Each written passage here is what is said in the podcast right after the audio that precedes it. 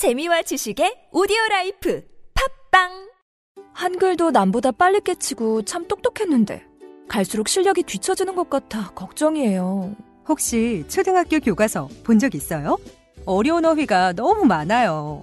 학교에서는 어휘 개념을 하나하나 설명해 줄 시간이 정말 부족하잖아요. 그럼 어떡하죠? 내 아이의 어휘만큼은 내가 책임져야죠. 어휘 공부의 정성. 초등어휘 삼천, 초등어휘 오천. 검색창에 초등어휘 3천을 쳐보세요.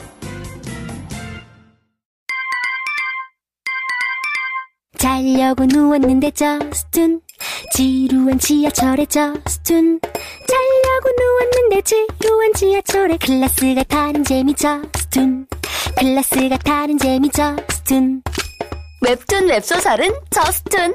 클래스가 타는 재미 저스툰 다시 날씬해지고 싶어! 다이어트 해야 하는데 좀 간단한 방법 없을까? 1522-6648 1522-6648 혹은 비타샵을 검색해주세요. 야, 이 부장! 네가 부장이면 땅이야? 뭐, 뭐, 뭐, 뭐? 저 인간 저건 저, 쟤 오늘도 술술 풀리고 안 먹고 회수 갔냐? 내일도 신체 상태로 출근하겠구만. 아, 아유. 고려 생활 건강 술술 풀리고 음주전 한포가 당신을 지켜드립니다. 특허받은 천연 유래 성분 숙취 해소제 술술 풀리고를 은하계 최저가로 딴지마켓에서 만나보세요.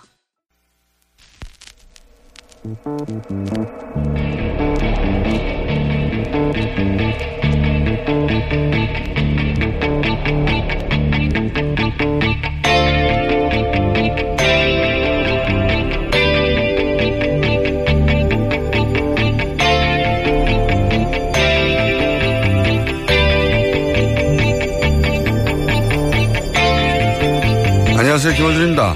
환경부 국립환경원과 미 나사가 합동으로 수행한 대기질 공동조사 결과가 어제 공개됐습니다. 한국에서 발생한 초미세먼지의 52%는 국내에서 생성된 것이고 그동안 미세먼지의 절대 원흉처럼 지목됐던 중국발 미세먼지는 34% 정도, 나머지는 북한과 그 외 지역발로 분석됐습니다. 박근혜 정부 초기 발표됐던 미세먼지 종합 대책에 의하면 미세먼지 상당 부분은 중국 등 국외에서 유입된다고 서- 설명을 했었죠.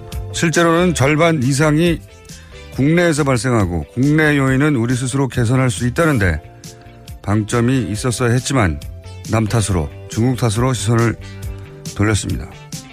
이후 미세먼지가 점점 심해지자 직화 조리 시 미세먼지가 발생한다며 고등어, 삼겹살 식당 규제 방안을 대책으로 거론했었고 오히려 석탄 화력 발전소는 20기를 더 짓겠다고 했었습니다. 먹고 살게만 해주면 그 이상의 요구는 불평불만으로 취급했던 시대가 진작에 끝났음에도 이제는 삶의 질을 말하는 시대가 도래한 지 한참 지났음에도 이명박 박근혜 시대는 그 점을 제대로 이해하지 못했습니다. 사람들이 4대 강과 미세먼지에 왜 그렇게 민감한지 더 깨끗한 물, 더 깨끗한 공기, 더 깨끗한 환경에서 생활할 권리에 얼마나 더 예민해졌는지 알지 못했죠. 보수 정권은 환경이라는 단어를 운동의 언어로 이해했습니다. 건강하고 쾌적한 환경에서 생활할 권리를 헌법은 진작의 기본권으로 정하고 있었는데 말이죠. 그래서 제가 하고 싶은 말이 그겁니다. 환경도 법대로 합시다. 김어준 생각이었습니다.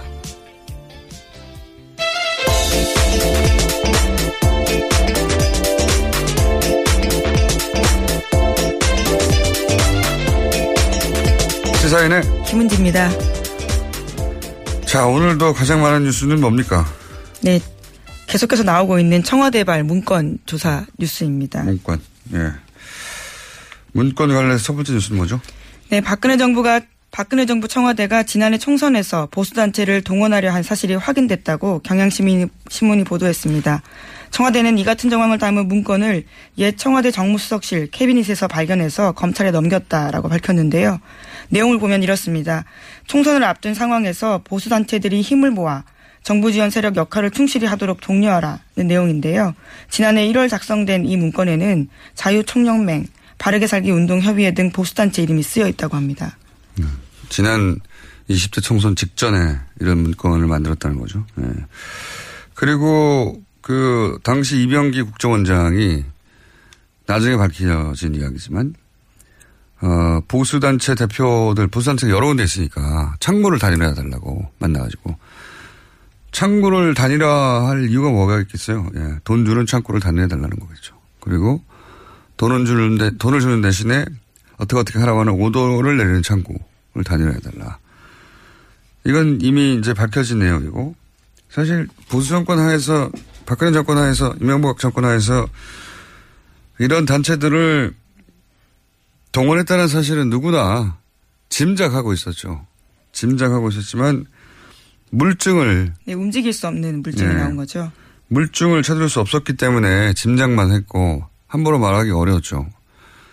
어, 그리고 이제 올해 초 같은 경우에는 국정농단 관련해서 많은 뉴스가 터져나오면서 삼성 4대 그룹도 어, 전경련을 통해서 이런 단체들을 지원했다. 예, 속칭 관제 데모 지원했다라는 사실 특검 네. 수사 결과 드러난 바 있습니다.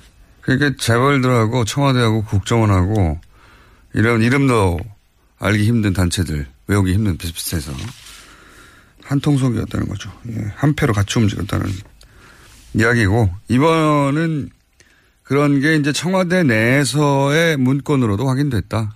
예. 하지만 통장은 나온 적이 없어요.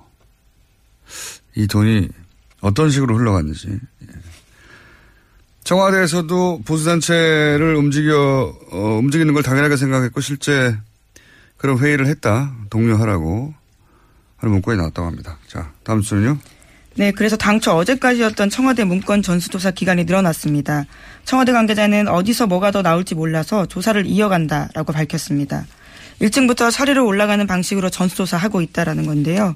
잠겨 있는 캐비닛 중에 열쇠가 없는 경우에는 기술자를 동원해서 열어봤다라는 겁니다. 그 정도로 시간이 오래 걸린다는 건데 또 다른, 또 다른 관계자의 말에 따르면 책상 서랍 뒤를 보기 어려운 구조라서 서랍도 뜯어봐야 할 지경이라고 합니다. 그렇군요. 몇천 건 나왔다는데 뭐 더 나올 수도 있겠네요. 예. 뭐가 나올지. 이 소식은 이제 문건에 나온 내용을 구체적으로 발표하게 되면 또 화제가 되겠습니다. 자, 여기까지, 문건 얘기는 여기까지 하고요. 다음 뉴스는요. 문재인 정부가 적폐 청산을 위해서 이른바 최순실 방지법을 제정합니다. 국정기획자문위원회가 어제 밝힌 문재인 정부의 100대 국정과제 중 하나입니다.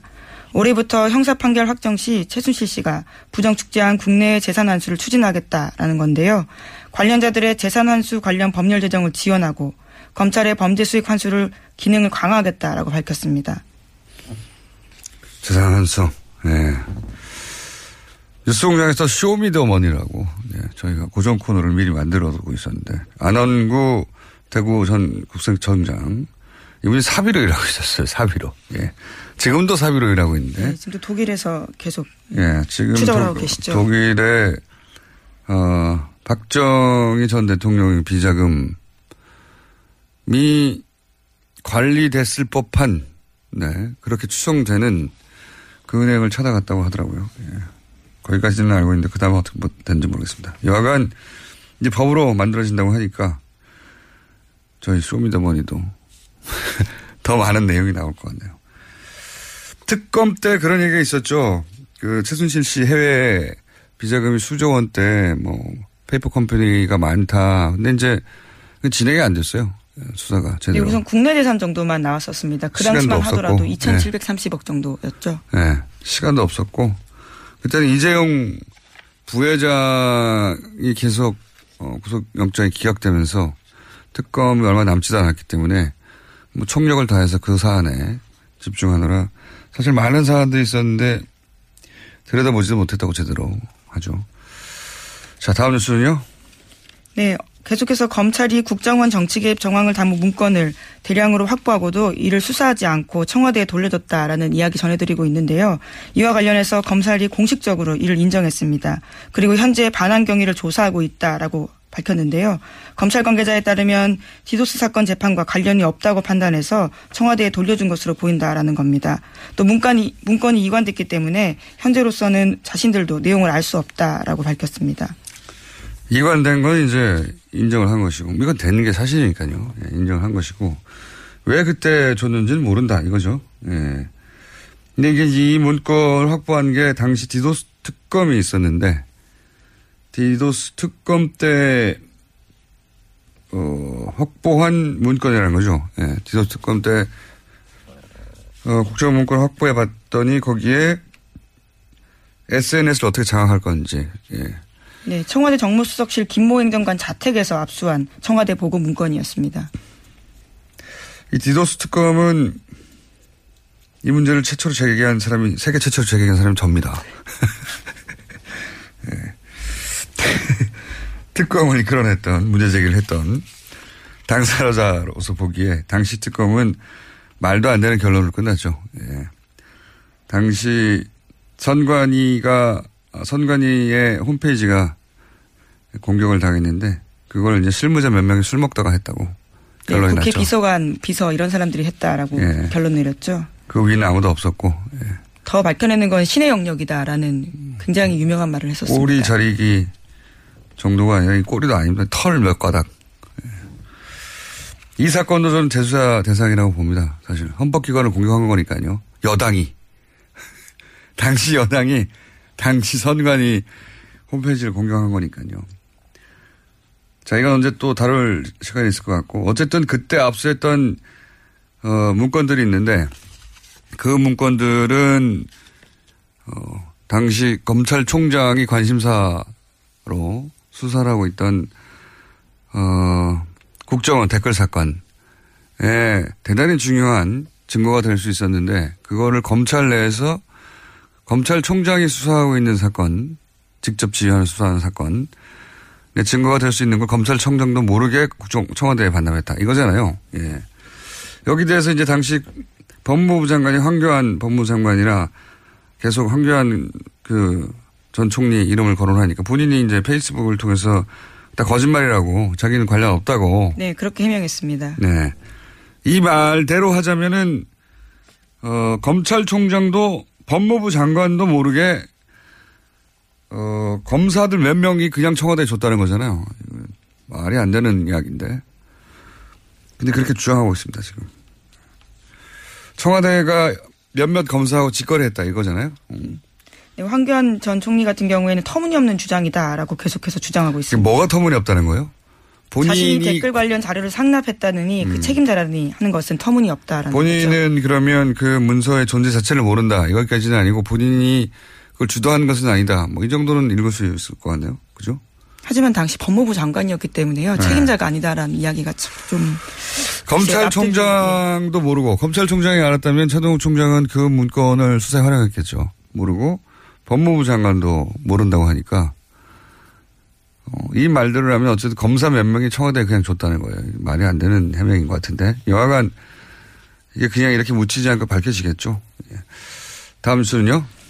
네, 박근혜 전 대통령이 결국 어제도 이재용 삼성전자 부회장 재판에 증인으로 나오지 않았습니다. 지난 5일에 이어서 두 번째 증인 출석 거부였습니다. 특검은 어제 오전에 구인장 가지고 서울구치소 찾았지만요. 결국 집행하지 못했습니다. 박근혜 전 대통령이 나오기를 거부했기 때문입니다. 참 이게 논리적 모순이에요. 구치소에 있다는 게 이미 강제 구인이 된 상태거든요. 그렇죠. 인신이 구속되어 있으니까요. 예. 그러니까 구치소에 있는데 또다시 강제 구인장을 발부한다는 자체가 이게 모순인 거예요.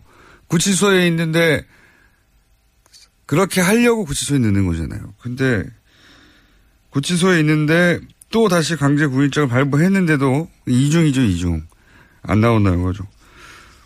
보통은 이제 팔짱 끼고 들고 나오죠, 만약에 안 나온다고 하면. 네. 전직 대통령이니까 그렇게는 못할 것이다. 라는 점을 이용한 예, 거죠. 본인이 표면상으로 내세운 이유는 건강상입니다. 네 번째 발가락이요. 예. 그렇게 구체적으로 쓰진 않았고요. 그 건강상 이유가 지난번에 그래서 어 법원에서 밝히라고 했더니 건, 발가락 네 번째 발가락이라는 거 아닙니까? 예, 그거를 문지방에 찍어가지고 아파서 진단서는 못 냈죠. 예. 네, 자체적으로 구치소에서도 봤는데 특별한 이상이 없다라고 나왔습니다. 그러니까요. 그게 이게 어 아프실 예정이라고 했던 이유가 이렇게 재판에 자신이 불리한 재판 같은 경우는 거부하거나 안 나가는 방식으로 설마 전직 대통령이 끌고 나가는가 하는 점을 100% 하려고 하는 전략인 거죠. 예. 구치소에 강제 구인장을 발부했다는 사례는 앞으로도 안 나올 거라고 봅니다. 어쨌든 안 나오고 있다는 거. 네, 보통 사람들이 따라했다가는 큰일 날 일입니다. 예. 발가락 4개가 아니라 발가락 10개가 다 뼈었다고 그래도 예, 나오게 될 겁니다. 보통 사람은. 자, 다음 뉴스는 뭡니까? 네, 계속해서 재판 소식 전해드리겠습니다. 어제 이재용 삼성전자 부회장 재판 있었는데요. 여기서 최순실 씨 어머니인 임선희 씨가 박근혜 전 대통령을 대신해서 옛 삼성동 사저 매매 계약을 체결한 자세한 정황이 나왔습니다.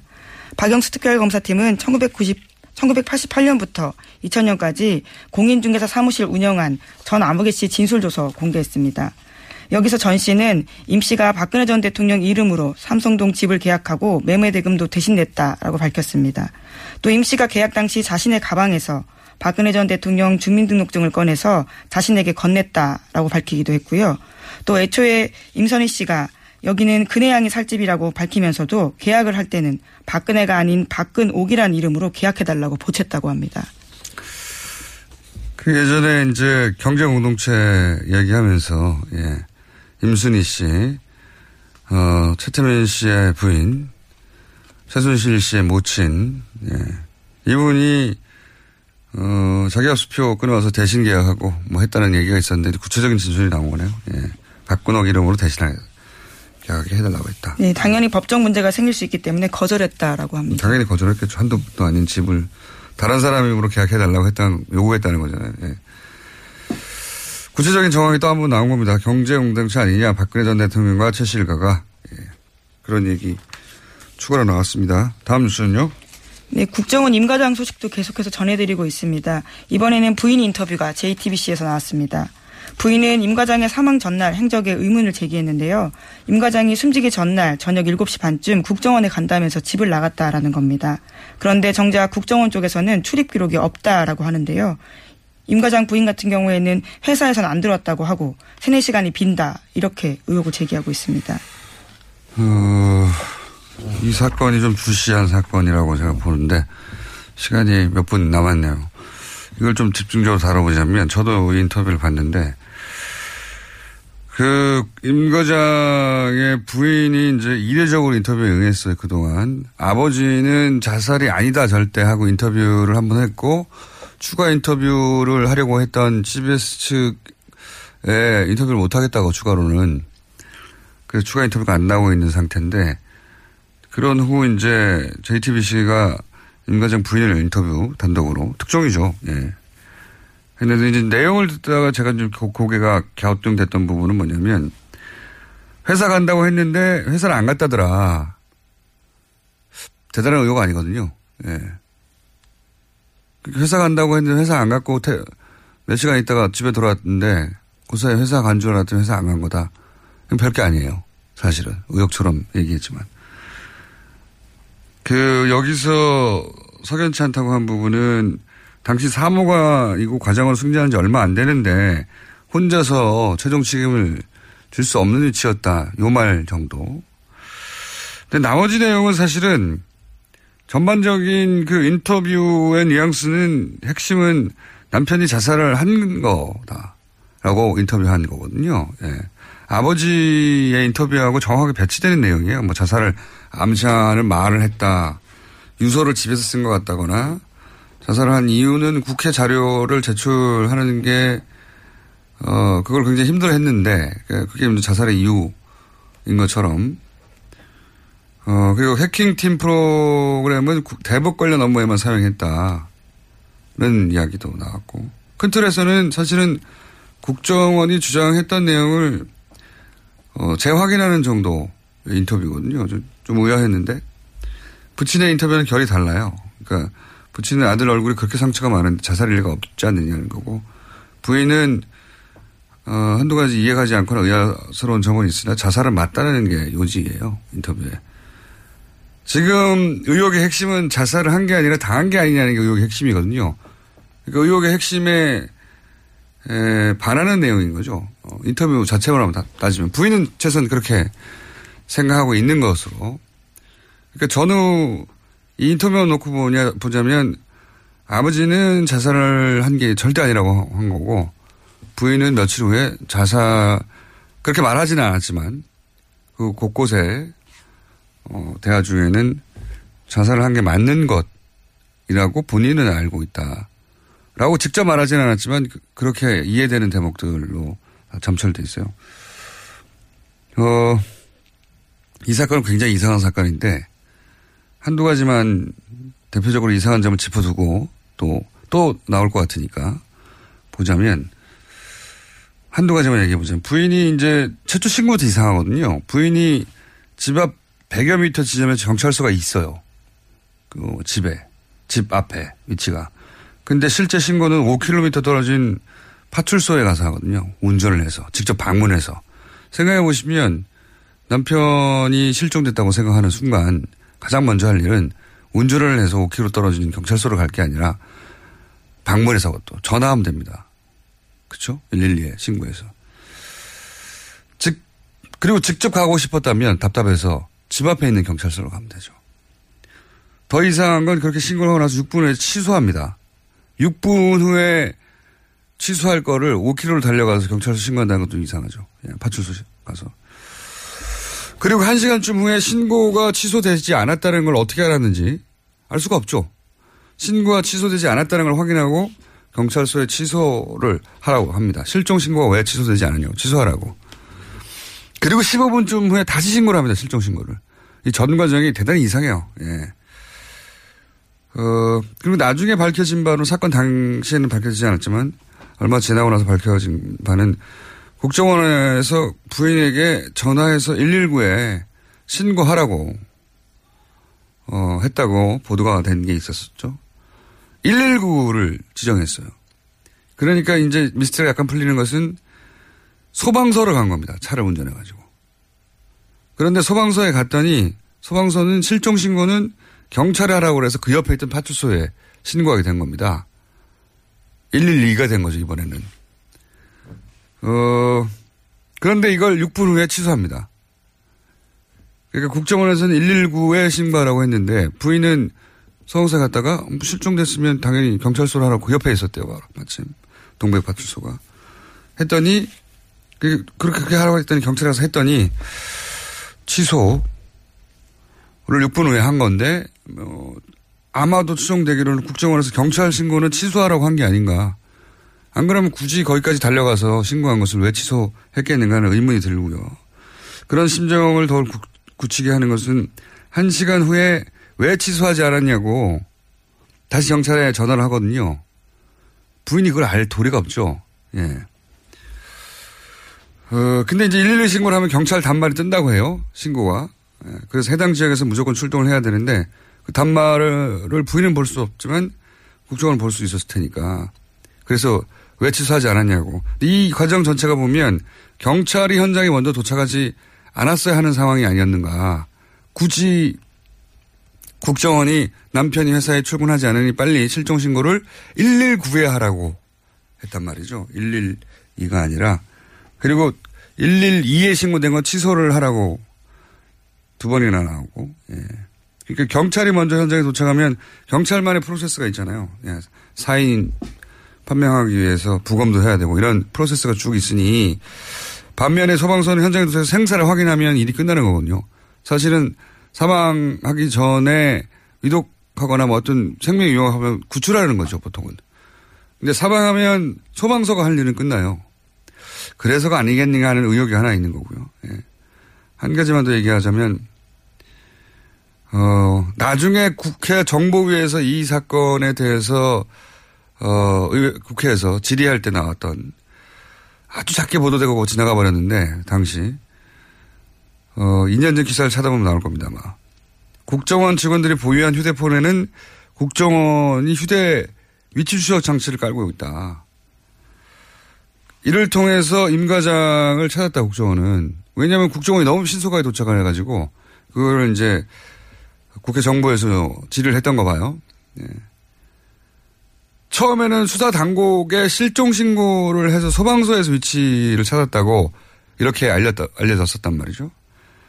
이게 무슨 얘기냐면 국정원은 부인에게 신고하라고 시킬 필요가 없었어요, 애초부터. 국정원 직원의 휴대폰에는 위치 추적 장치가 있어서 국정원은 그 직원이 어디 있는지 처음부터 인과증 어디 있는지 알고 있었다는 거예요. 부인한테 찾으라고 전화할 필요가 없는 겁니다. 소방서에 신고하라고. 예. 자기들 그냥 찾아가면 되는 거거든요. 처음부터 끝까지.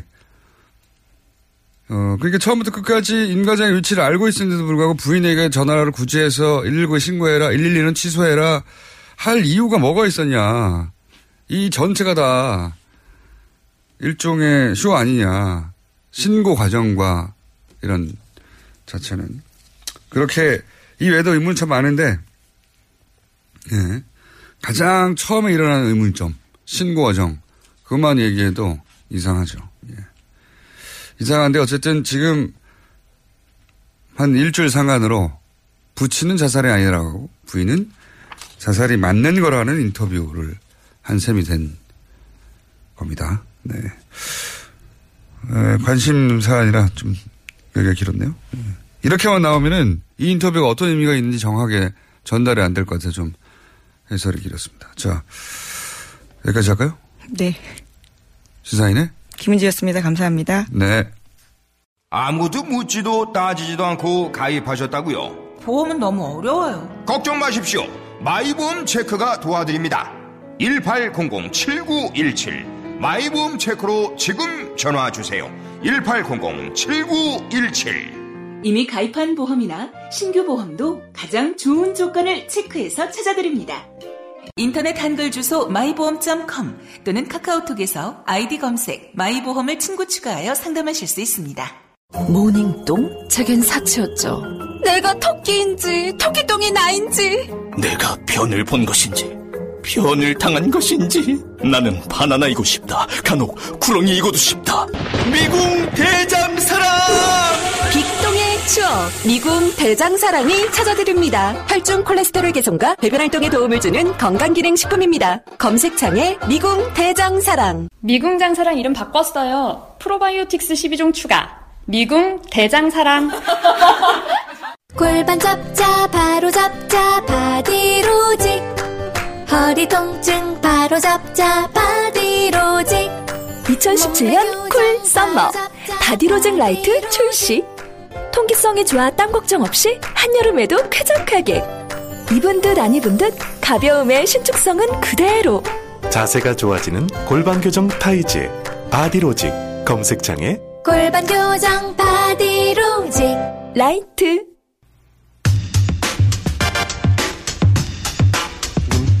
다음에 문제 제가 뭐 이제 제가 소개하기 전에 말씀을 시작해 버리셨네요. 네.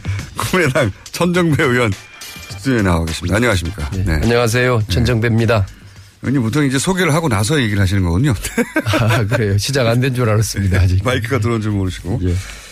자, 천정배 의원님 오랜만에 뵙습니다. 네. 제가 장관일 때 처음 뵀으니까 십몇 년 됐는데, 그죠? 예, 그건 10년도 넘었을 거예요. 그때는 장관으로 굉장히 잘 나가실 때고요. 그리고 낙선하고 나서도 뵌 것 같고, 예. 그때는 예. 아주 어 뭐랄까 찾는 사람이 없는 상태였고. 그래요. 그랬죠. 찾아갈 때는 많았죠, 그래도. 예.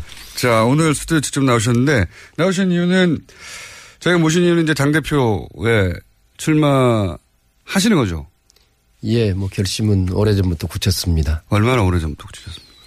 이제 대선이 끝나고 이제 당이 매우 어려워졌잖아요. 그래서 네. 아, 이걸 제가 나서서 당을 책임지고 어, 당을 지키고 살려야 되겠다 네, 이런 생각을 하게 됐습니다.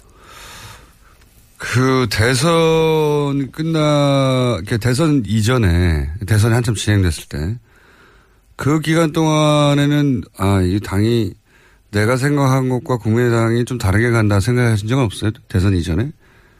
그러니까 국민의당이 탄생하고 나서 대선까지 한 1년 반 정도, 1년 반인가요? 예, 그 정도. 예. 예, 처음에 국민의당에 합류하셨을 때 국민의당인 이런 모습이어야 한다고 실제 그 이후 전개된 1, 1년여간의 과정에서 국민의당이 본인이 생각했던 대로 굴러갔습니까? 예, 여러 가지 면에서 말하면 미흡한 거죠. 어, 그 국민의당이 당초 우선 국민의당이 왜 만들어졌냐 하면은 이것은 기존의 정치에 대한 비판으로 이제 새로운 좀 음? 다당제, 다당제 합의제 민주주의로 협치로 가는 게 좋겠다 하는 국민적 여망이 모여진 당이란 말이에요. 어, 그 점에 관해서는 지금도 명확한 그 국민의당의 존재 의의가 있고 또 그것을 지키고 어, 살려가야 한다고 생각합니다. 근데 이제 그런 국민의당에 대한 국민적 여망 또 국민, 그 국민의당이 가, 이 가지고 있는 시대적 뭐 인물할까요? 이거에 대해서 아직 좀 그것이 제대로 확고하게 당 내부에서 구체적으로 정립되지 못하고 또 그것을 그래서 좀 일관되고 강력하고 치열한 실천으로 이어지 못하고 이런 여러 점에 있어서 좀 미흡하고 부진했다. 저는 그렇게 생각합니다. 당초 우리가 가려는 지향점 이런 것들은 사실은 명확히 있는데 그것을 구체화하고 치열하게 실천하는데 좀 음, 성공하지 못했다고 보는 겁니다. 조금 더 구체적으로 말씀드려서 새로 당이 만들어질 때는 이유가 있지 않습니까? 바른정당은 박근혜 어 최소한 어 박근혜식 정치는 안 되겠다. 뭐 바른정당과 자유한국당의 차이가 뭐냐 하시는 분도 많이 있지만 예. 바른정당은 구체적으로 있어요. 어 박근혜식 정치는 탄핵하겠고 예.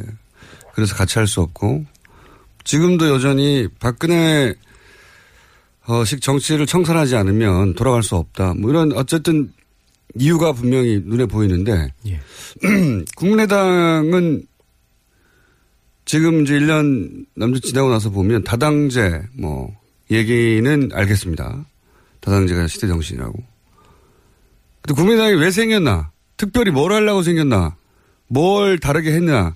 이런 질문을 예, 받으면 예. 예. 그러니까 그걸 아까 다당제 말씀하셨는데 그걸 조금 더 박근혜 식으로 뭐 박근혜에 대해서 반대하게 나왔다든가 이렇게 표현하는 것이 더 명료하지 않아요? 그렇게 네. 표현해 본다면 지금까지의 승자 독식의 또 극한 대결의 양당 기득권 제도 네. 그런 정치에 대해서 이게 굉장히 한계를 느낀 국민들이 많고 그에 네. 대해서 이제는 상생과 협치의 시대로 가야 되겠다. 그리고 그건 필연적으로 다당제 합의제 민주주의로 가는 것이 옳다. 이런 국민적 여망이 모여져 있는 거거든요. 그런 점에서 국민의당에 이 생긴 이유는 명백한 거죠. 아, 그런 점에서는 다당제 때문에요. 아니 기존의 양당제라는 게 아주 극한 대결이고 승자 독식 체제란 말이에요. 지금 다당제 했더니 더 극한 대결이 있는데 지금. 아, 그런가요? 예. 다당제 만들어냈더니 예. 합의는 더 어렵고. 보시면 예, 그러니까 지금 예, 그러니까 바로 그런 협치를 제대로 해가라는 것이죠. 그것이 우리의 네. 임무죠. 예, 그래 예, 극한 대결을 극복하기 위해서 다당제가 됐는데 다당제가 됐더니 오히려 합의는 더 어렵고 더 극한 대결이 있는 거 아닙니까? 지금 현재 속파는? 아니 그것은요. 네. 어 물론 어느 특정한 권 예, 예전 같으면 예전에 같으면 뭐한 한 정당이 여당이 압도적인 다수를 가졌다든가 심지어는 뭐 개헌선을 넘었다든가 그럼 아주 쉬운 거죠. 어, 합의가 쉬운 건 사실이지만 그러나 이제는 국민의 민의를 정확하게 반영하면은 다당대가 될 수밖에 없는 거란 말이에요. 아니 잘 생각해 보시면은요. 제가 선거제도하고 늘 관련이 있는데 그 민주화된 이후로 어떤 정당도 국민의 과반수의 득표를 해본 적은 없습니다. 그러니까 아, 지난 이명박 대통령 취임 직후에 이루어졌던 18대 대선인가요? 어, 그때, 아, 총선, 총선인가요? 그때 이명박 정부가 과반수 그 당시 새누리당이었나? 뭐 당일이 하도 뭐 한개를, 한나라당이었나? 하여튼 그 당이 이 152석을 얻어서 단독 과반수를 이뤘는데 그때 얻은 득표율은 42% 정도로 기억이 돼요. 그리고 저희가 열린우리당을 할 때, 뭐저 열린우리당을 할 때는 그때 역시 우리도 152석의 단독 과반수 의석을 얻었는데 2004년 총선이죠. 그때 우리가 실제 득표한 표는 국민들로부터 얻은 표는 38%대에 불과했어요. 그러니까 지금 뭐 다당제가 이게 뭐더 더 답답하냐 할 수가 있는지 몰라도 사실은 국민의 민의를 정확하게 대변한다면 다당제가 될 수밖에 없는 구조를 가지고 있죠. 그거에 맞춰서 정치를 짜고 어렵더라도 그 그런 다, 양한 세력 사이에 예, 협치 이른바 요새 협치란 말인데 예, 서로 서로 타협할 때는 타협하고 소통과 협치를 통해서 가야 되는 것이죠. 그것이 늦뭐 경우에 따라서는 좀 좀 옛날에 비하면은 뭐 일방적으로 밀고 나간 거에 비하면 늦을 수도 있겠지만 그것이 진정으로 그 개혁을 전진시키는 길인 거죠. 뭐 그 전제는 그러면 국민의당이 그 국민 다수 혹은 국민의당을 지지하는 민의를 대변하고 있어야 되는데 지금은 그다지 그런 것 같지 않거든요. 국민의당이 지금 어 지지율이 이제 낙폭이 큰 것은 어 그만큼 내 뜻을 이 당이 대변하지 못하고 있다고 생각해서 지지율이 떨어진 거 아니겠습니까? 뭐 지금이야 뭐 국민의당 네. 지지가 워낙 낮으니까 뭐라고 설명해도 제가 무슨 크게 변- 변명밖에 안 되겠습니다만 그러나 국민의당을 어쨌든 국민의당을 만들어준 시대적 요구 국민들의 요청은 확실히 있는 거다 이겁니다. 그거를 우리가 그걸 앞으로 발전시켜 나가고 그동안 우리가 잘못되고 부진한 거에 대해서 그걸 뭐 성찰과 반성을 통해서 그걸 제대로 살려가야 할 일이지 저희로서는요. 그지 뭐 국민의당이 그래서 뭐 아까 이거 아뭐 국민의당을 지지 안 하고 지금 반대 많이 하시는 분들이야 저 쟤들 좀 없어졌으면 좋겠다 이렇게 생각하실 수도 있는데 그뭐 그러실 수 있는 것도 우리가 그런 꾸지람도 그런 욕도 어, 받아가면서 우리가 감수하면서 어떻게 우리를 발전시키고 당초 우리에게 부여- 부여된 음, 임무에 대해서 충실하게 하느냐 이것이 현재 우리가 어, 당면 과제라고 본인이 봅니다. 본인이 그 역할을 제일 잘할 것 같다. 뭐 그렇습니다. 국민의당을 만드는데도 정동영 의원이나 김한길 전 의원, 뭐 문명호 전 의원 같은 경우에는 왜 안 되죠? 뭐 안 된다고 할 거야 있겠습니까만은 다 네. 저하고도 뭐 가깝고 훌륭한 분들이지만 훌륭한 분들이면 그분들이 하면 되잖아요. 예, 우선은 예, 뭐 그분들이 하신다고 뭐가 잘못된 건 아니겠죠. 그러나 네. 아, 우선은 이 국민의당이라는 뭐 묘목이라 할까요? 이 나무를 그래도 심고 어, 물 주고 키우고 하는데 뭐 제가 제일 앞장섰고 또 그래서 제가 그에 대한 책임감도 크고 공동 대표셨죠 처음에. 그렇습니다. 예. 공대표기도 하고요. 어, 그래서 예, 그런 점에서 우선 뭐 애당심이랄까. 지금 뭐 당이 굉장히 어려운데요. 이 당을 다시 튼튼하게 뿌리 내리고 어, 발전시켜야 되겠다. 잘 자라게 해야 되겠다. 공동 대표였다는 점 말고는 혹시 본인이 다른 후보들보다 나은 점이 있으십니까? 그거를 어필해야지. 결국은 이 국민 투표도 있는 거죠, 그죠? 국민 여론조사 같은 것도. 예, 어, 확정은 예, 안 됐겠지만 예, 예, 아직은 예. 당연히 다들 그렇게 하니까 다른 당들도. 예. 뭐 제가 그동안 정치를 해오면서 그래도 어, 어떤 뭐 개혁성이랄까요? 일관된 개혁성을 보여왔고 또, 어, 늘, 음, 국민의당을 만드는 과정에서도 그랬습니다만은 제, 제 자신의 뭐랄까요? 뭐 비교적 사심을 버리고 어, 늘 어려운 길을 앞장서서 개척해 왔다고 자부합니다. 뭐 이런 생각, 이런 태도와 이런 제 애당심이 이번에 국민의당을 살리는데 에, 가장 큰 요소가 될 것이라고 자부합니다. 다른 분들과의 차별점. 내가 이 후보들보다는 이 점에서 확실히 앞서기 때문에 나를 꼭 국민의당 대표로 뽑아줘야 된다. 이거 어필이 좀 있, 어야 되지 않을까요? 예, 그러니까요. 뭐 제가 뭐 자기 자랑을 좀 해야 될지 네, 모르겠는데 의원님을 어쨌든 제가 여러 번 인터뷰했지만 항상 재미는 없었거든요. 아, 이거 재미는 좀 없죠. 예. 그래서 우선은 좀 재미를 찾아보려고 예. 제가 질문을 계속 반복하고 있는 이유는 이런 질문에 이렇게 머리에 확 들어오는 답변을 하나 정도는 해주셔야 될 것 같아서 예, 자꾸 예. 그래야지 기사 제목도 나오고 할 텐데 예, 제가 하여튼 뭐 개혁성에 있어서는 뭐 남한테 지고 싶은 개혁성. 생각이 없고요. 예. 또 뭐 늘 위기 때마다 저 자신을 버리고 치열하게 돌파해야 되겠다 하는 그런 생각을 늘 가지고 있고요. 또 그걸 뭐 남이 보기에는 많이 부족할지도 모르지만 저로서는 치열하게 예, 늘 정치를 해왔고 또 무엇보다도 지금 우리 당은 예, 사실은 좀 다, 좋게 말하면 다양한 음, 집 다양성을 갖춘 집단이고 나쁘게 나쁘게 말하면 말하면 굉장히 이질적인 집단인 거 아닙니까? 이질적인 집단이라 하면 어떻게 어떻게 섞여 있는 겁니까? 아니 무슨 크게 보더라도 예. 어 저야 이제 골수 DJ 쪽에 예. 서 있는 사람인데 우리 당에 사실은 새누리당 을 예. 했던 분들도 상당수가 많이 있습니다. 네. 어, 이제 그 그런 이제 세력들이 모여 있는데 왜 그렇게까지 했었어야 할까요? 아니 그것은요. 추궁할 때 아니 그것은 뭐 새누리당이라고 해서 무조건 뭐 어, 무조건 나쁘다. 뭐 예전에 저도 그런 생각을 가진 적도 좀 있었습니다. 그런 쪽으로 예. 뭐 반드시 그런 건 아니고요. 새누리당 뭐 박근혜 대통령이라든가 새누리당의 그 그 주류가 끌고 가는 거에 대해서는 저는 절대적으로 반대한 사람이지만 그 안에 그런 대로 그래도 여러 가지 그, 그, 그 세력 중에도 그- 거기 속했던 사람 중에도 대체로 뭐 중도 보수로서 합리적이다 하는 그런 생- 그 그런 태도를 가진 분들이 꽤 있죠. 어, 당의 덩치를 키우려고 하다 보니까 그렇게 된 거예요. 아니 뭐 여러 가지 측면이 있죠. 당 만들어 보면 뭐 그동안 우리나라 정당이 모든 정당들이 극우부터 극적까지 다 합쳐져 있고 뭐 그런 것들 얼마나 있는데요. 뭐 제가 그런 뭐 좀 그 사소한 가지를 좀 치고 말한다면 좀 줄기를 본다면 그래도 또 그 매우 합리적이고 보수적이지만 합리적이고 성찰적이고 어 건전하다 이런 사람들이 있어요. 그런 건전한 중도 보수 이런 사람들이 같이 섞여 있죠. 근데 이거 근데 이 세력들이 지금 한 1년 1년 반쯤 됐는데 내부에 뭐 소통이라는 게 많이 부족해요. 많이 부족하고 네, 서로 같이 안 놉니까? 어, 뭐, 그, 뭐, 놀이와 같이 노는데, 어쨌든 좀 부족해요. 이게, 이게 부족해서, 어? 어. 예를 들어서. 노는데 처음으로 재밌었어요. 예, 예.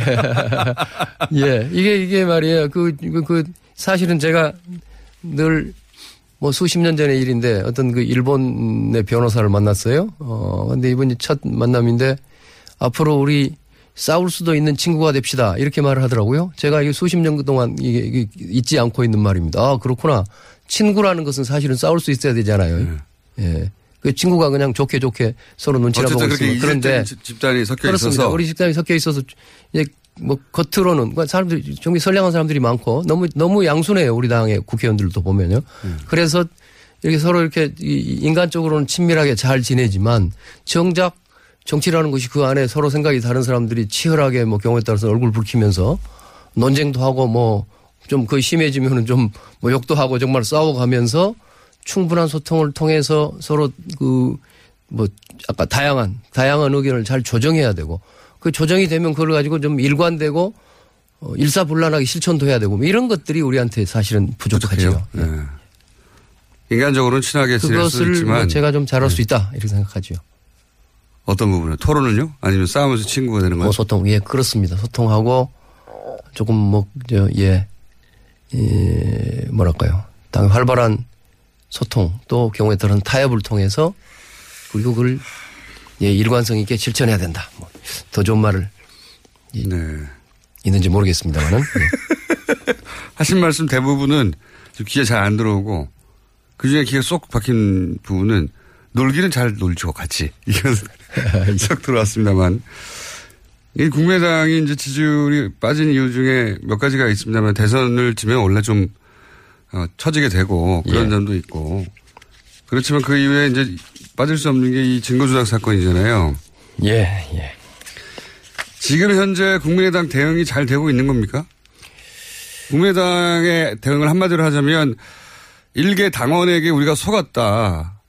단독 범행일 뿐이다. 당의 책임은 어, 제대로 검증하지 못한 저- 정도는 있지만 우리도 속았을 뿐이다. 이게 사람들 제대로 어필 설득이 안 되거든요. 예, 이제 뭐 현재 진행 중인 사건이죠. 더구나 네. 이제 검찰 수사가 뭐 한참 진행 중에 있어서 어 이- 이런 사건에 대해서 제가 말씀드리는 매우 조심스럽습니다. 법무부 장관 하신 분으로서. 뭐 아니고 네. 뭐 정치인으로서도 그렇고 이게 네. 뭐또 말하자면 당사자인 측면도 있잖아요. 어, 우리 우리 우리 당에서 일어난 일이고 우리 우리 예. 예. 그런데 이걸 좀 두 가지로 구분해 봐야 될 것 같아요. 하나는 정치적 도적 도덕적 측면이 있고 네. 어, 그거야 뭐 우리가 아, 뭐 입이 100개라도 어할 말이 없죠. 그 무조건 국민들한테 예, 사과해야 될 일이고 우리가 잘못한 일입니다. 근데 이제 또 하나는 이제 법적 측면이 있단 말이에요. 그러면 뭐 국민의당의 뭐 예컨대 그 당시에 지도부가 그럼 뭐 거기에 무슨 그 사건의 가치 공, 공범이라든가 그걸 뭐 은폐하기 위해서 무슨 범죄를 했다든가 그래서 현실적으로 실정법에 따라서 뭐 징역을 몇 년 살아야 한다든가 이런 문제와는 좀 차원이 다르다고 생각합니다. 네, 법적인 문제와 정치 문제는 다른데. 그렇습니다. 예, 예, 예. 법적으로는 법적으로는 단독 좀 범행이다. 뭐 국민들께서요. 아니 뭐 단독 범행이라고 제가 뭐 아, 그것은 저 그렇게 성급하게 말할 일은 아니지만 그 지난번에 이제 그 우리 당의 진상조사 단장인가 위원장인가 하는 이제 김관영 네. 의원이 그 진상조사 결과를 발표했어요. 어, 그래서 발표 그 내용을 제가 미리 알지는 못했는데 예. 그 발표장으로 가는 동안에 제가 거기서 잠깐 이렇게 붙들고 세우고 이렇게 이야기를 했어요. 예. 그 누구죠? 이유미, 예, 이유미 씨. 이유미 씨. 예, 이유미 씨 단독 범행이라고 어 단독 범행이 아니라고 볼 만한 증거를 아직 찾지 못했다. 이렇게 발표해라. 제가 음. 예. 뭐 농담 비슷하게 얘기한 거기도 하지만 예. 그런 거지요. 지금 우리 그러니까 당의 입장에서는 당의 입장에서는 아무래도 아까 상당히 방어적인 상태에 있는데 굉장히 심각한 위기 상황에 있는데 이 이게 잘못하면 우리가 어?